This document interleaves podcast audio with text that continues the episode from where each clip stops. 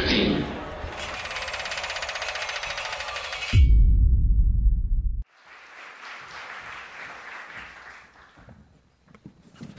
Hello. John, thank you so much for coming. Well, as Eleanor said, you've been our um, companion over our breakfast tables. Now we only see you on Mastermind. Only. you do Mastermind? Only. Oh, well, okay, but tell me about Mastermind. Um, well, Mastermind is quite simply the best thing that's ever happened to me. I, I've been a journalist for 108 years, and um, most of that time asking questions of politicians on the Today programme. Then I find myself doing Mastermind and discover that there are people out there who actually want to answer your questions. it, it was a, a revealing experience. Admittedly, having said that, um, you, you do get some bizarre answers. Am I allowed to do the mastermind bit for about a minute? I think it's a really good idea. Are you going to try us out on a question? I will, I will, I'm going to do that, yeah. Good. All right. If, if that's all we right. all love quizzes. We all love quizzes, yeah, all right. Well, the thing is, we, we have at um, Christmas and the New Year this thing called Celebrity Mastermind. You may have, you may have watched it. It's fair to say, I think, that, that by and large, um, those who appear on the programme do so rather more for their um, celebrity than their master minds, as it the general knowledge is as it- definitely yeah, easier. precisely, you've spotted that. Any- so, so, so I'm going to just test you. To, soap opera star, first question for him was the following. You're required to shout out the answer, right? Go on. What breakfast cereal do you associate with prison? His answer Cheerios.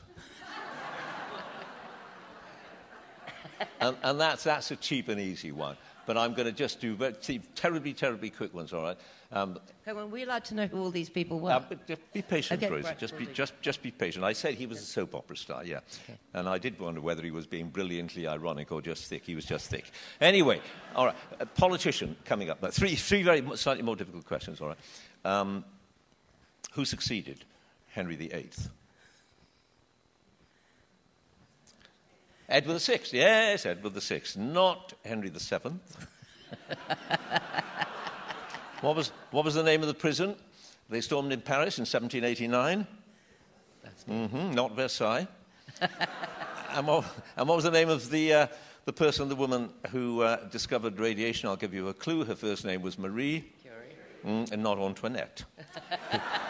his, his name, and I am not, honestly, I'm not making this, his name was, you will have heard of him, David Lammy. Mm? And he was at the time, at the time, he was Her Majesty's Minister of State for Higher Education. I rest my case. So you, you, you wonder why I enjoy it. That's, yeah. Okay, that's Yeah, fantastic. Um, anyway. David Lammy's spoken here. Has he? Yes. Did anybody? And, Actually, I wa- don't know and, and was that a great? Well, let's move. on. Let's move on. So, this book that you have there, um, Yeah. It's terrific. I've been reading it over the weekend, and it's hugely enjoyable, and I recommend it highly. But you, you started out with a stroppy nature to authority, didn't you? Um, and that came from your dad. Uh, that, that's, that's true. Um, yes, my father was a French polisher. We were a working class family, not very much money. Um, and, uh, well, no money really. And he, um, he was, uh, when he was a little boy, when he was 13, he, he uh, got measles and uh, escaped from the house. He'd been confined to the house because, you know, bright light could damage the optic nerve and all that kind of thing. Anyway, he escaped on a snowy day, a lot of snow and sunshine, and, and went blind. And as a result of that, had a pretty bloody miserable child, as you can imagine. Um, and and he, I think it was probably stroppy anyway, even before that happened, but he was extremely stroppy after that and, and found it difficult. Obviously, to get work, but he did in the end. He, he got an apprenticeship as French polisher, and uh, his high, eyesight gradually, but never, you know, just came back a bit, enough to function. And, uh, and he lasted in his first job for one week. At the end of it, he punched the foreman on his nose, and that was it.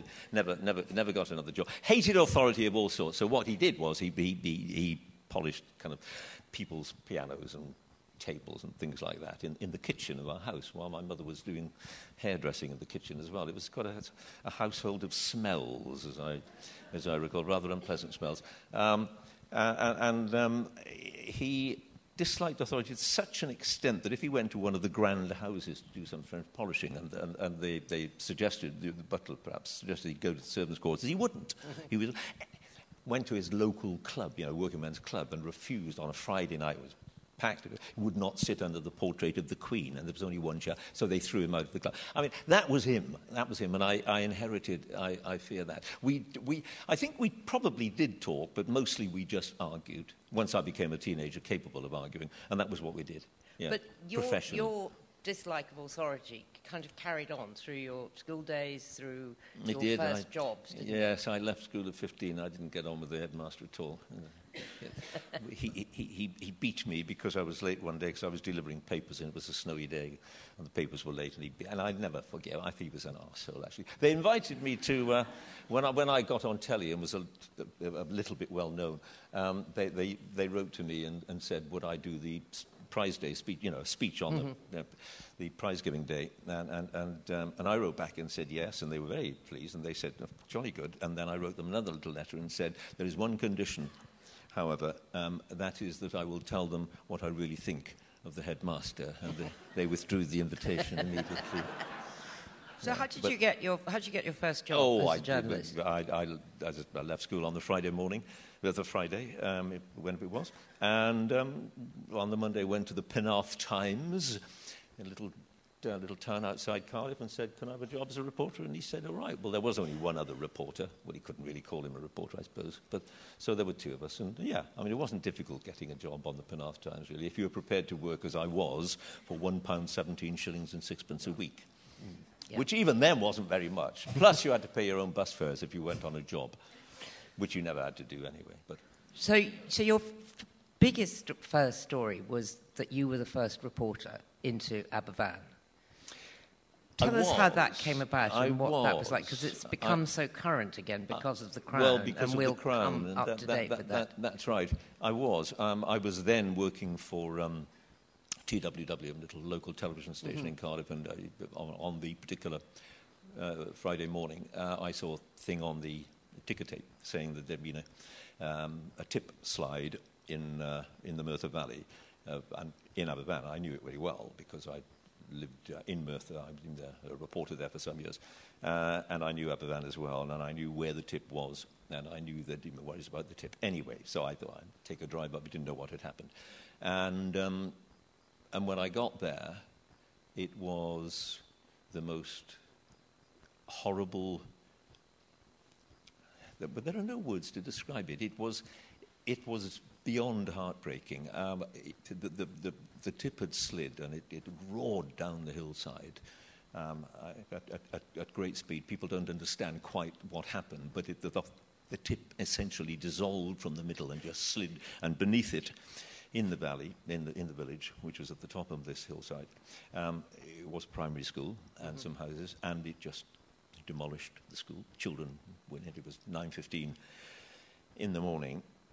And obviously the miners who were in the local colliery, the ones, the men who had built the tip, um, they heard.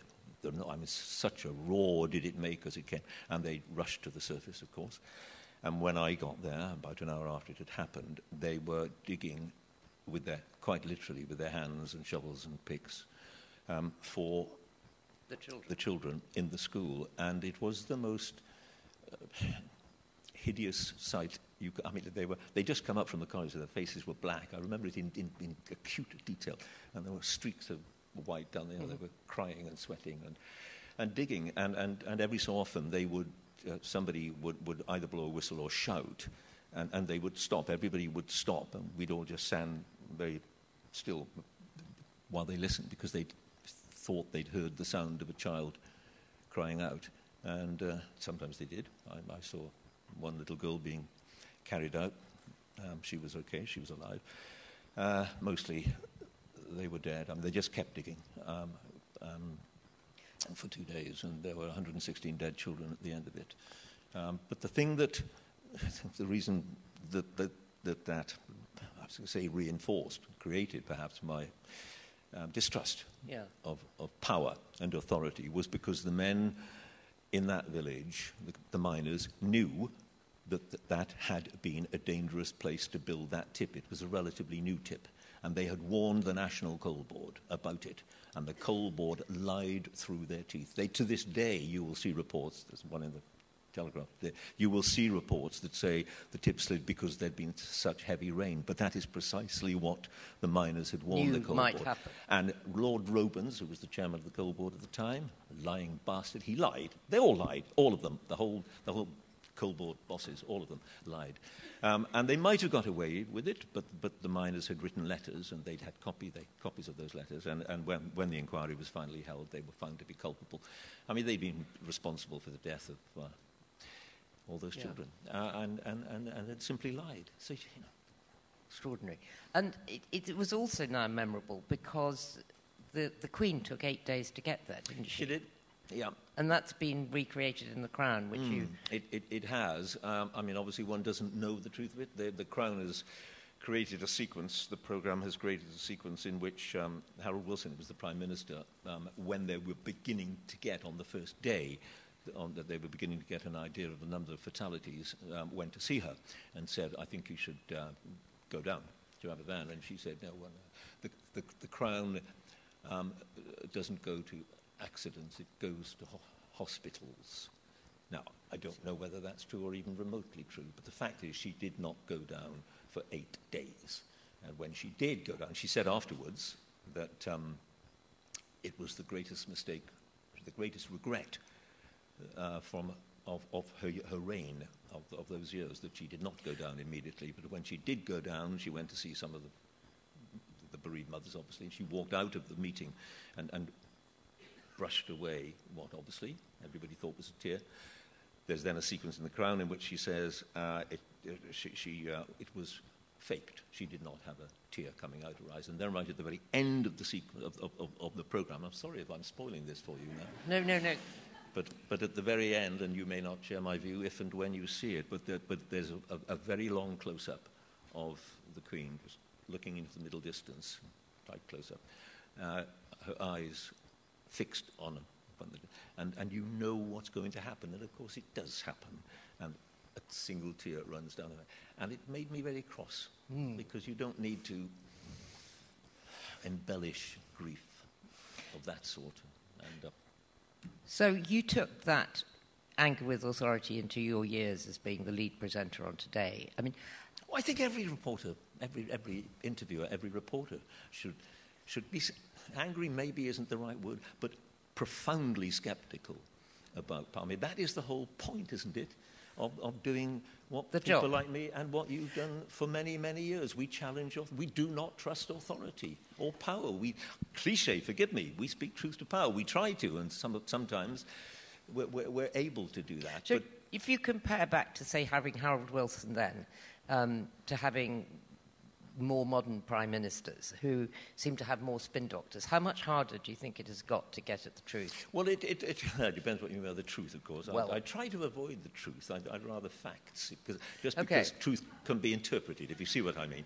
Um, more, more difficult, of course, when, when, when um, Alastair Campbell came along, he was different from, from any other, partly because he'd been... Hmm. So he was different from, say, Bernard Ingham or I think he was, before. but Bernard Ingham was a civil servant. Alastair Campbell was a journalist. Mm-hmm. Alastair Campbell was, um, had this passionate, passionate loyalty to whoever he happened to be working for.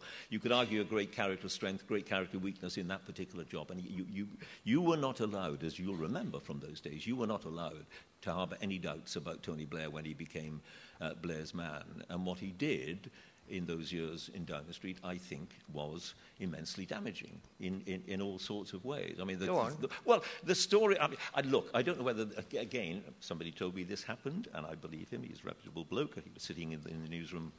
In, in, the um, uh, office, media office, in the, uh, we didn't call it media then, did we? Maybe we were just doing it, in, uh, in the House of Commons, and, and Campbell, one of the reporters there, one of the lobby correspondents, and Campbell came along and perched his ass on the desk and, and said, Gather, you got bit in the paper at the weekend about, uh, about Tony, not very obliging. Hmm.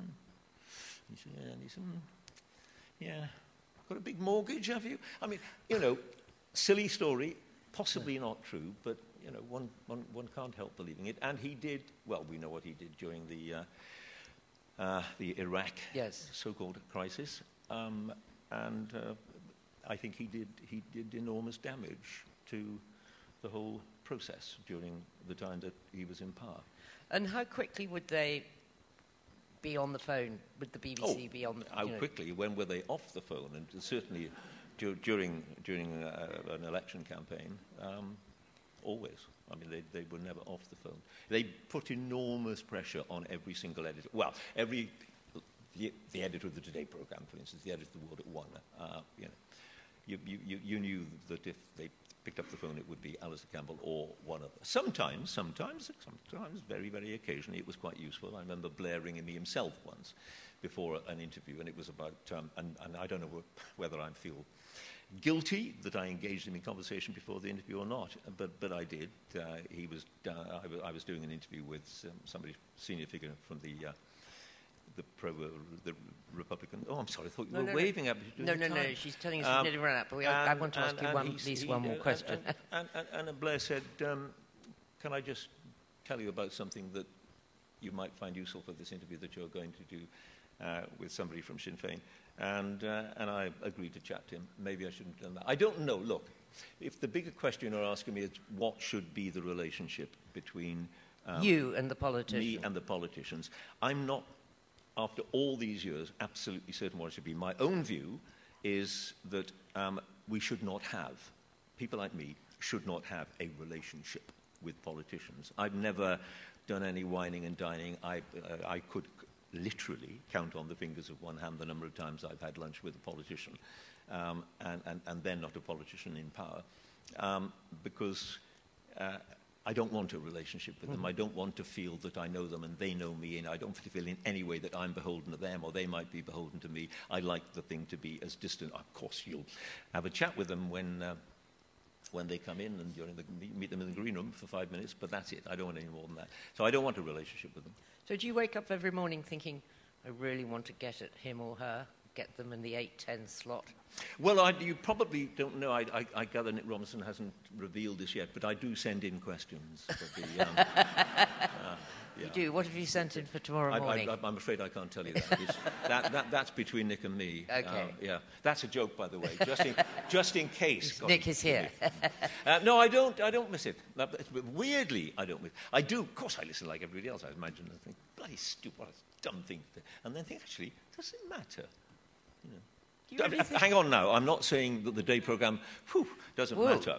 Doesn't matter. I'm not saying that. But, but um, I don't know how much effect a single interview with a single politician has on the on the program has on, on the, uh, the democratic process. I think we, we, we must have it. We cannot live without it. Society can't, uh, democracy can't survive without it. But I'm not sure uh, whether we have quite as much influence as, as we think we have. I don't know. I or as maybe you used to have, and you would, could say the same for the Daily Mail, because so much is now online. we have we, we have to take into account social media, don't Yeah. we? And and and, tha- and that's the big worry. I mean, I think the BBC matters matters enormously, but it's going to matter less and less. That's inevitable, isn't it? Kids that don't listen to uh, uh, the Today program. By and large, and if they do, they might listen. If they do, if they do, a wee bit on their mobile or whatever, but mostly they'll be getting their information from somewhere else. Uh, But that, that going back to sort of where we began with your total suspicion of authority, which I think lots of us share, do you think the where do we find authority nowadays? Do you think the BBC has it? Well, I'm not. I, I don't know what you mean by that. The, the, question um, doesn't really apply, does it, to the BBC? Do What we, we have a well. We. I think I prefer to rephrase it a little bit, and I would say, does the public trust the BBC? Um, I think that's. I don't want us to have authority. There is, there isn't, it, the BBC is not a monolithic organisation, and there is nobody in the BBC who says this is going to be our take on this particular story or, or on this particular social change. You know, we are, uh, we, we, we do or we do not believe that there are more sexes than two. You know, men are men and women are women. I don't believe we should take a view on that. Um, I, so, so in that sense, um, we are not authority. We have no, we have no right, let alone inclination, I hope, to, uh, to, to, to sound off on, on matters of great social importance or especially political importance. Um, do they trust us? I think they probably. Do you? Well, sort of lukewarm, yes, but well, I'm- oh, all right. How many of you? Tr- how many of you do not trust the BBC? Put your hand up, please. Right. All right, very few. There we are. Three. I rest my case. Four. But anyway, Four. it's still. All right. All right. All right. Well, you. the rest of you have never heard of the BT. I understand that. Thank you, thank you for keeping us going for so many years, every morning over breakfast, and thank you for being here.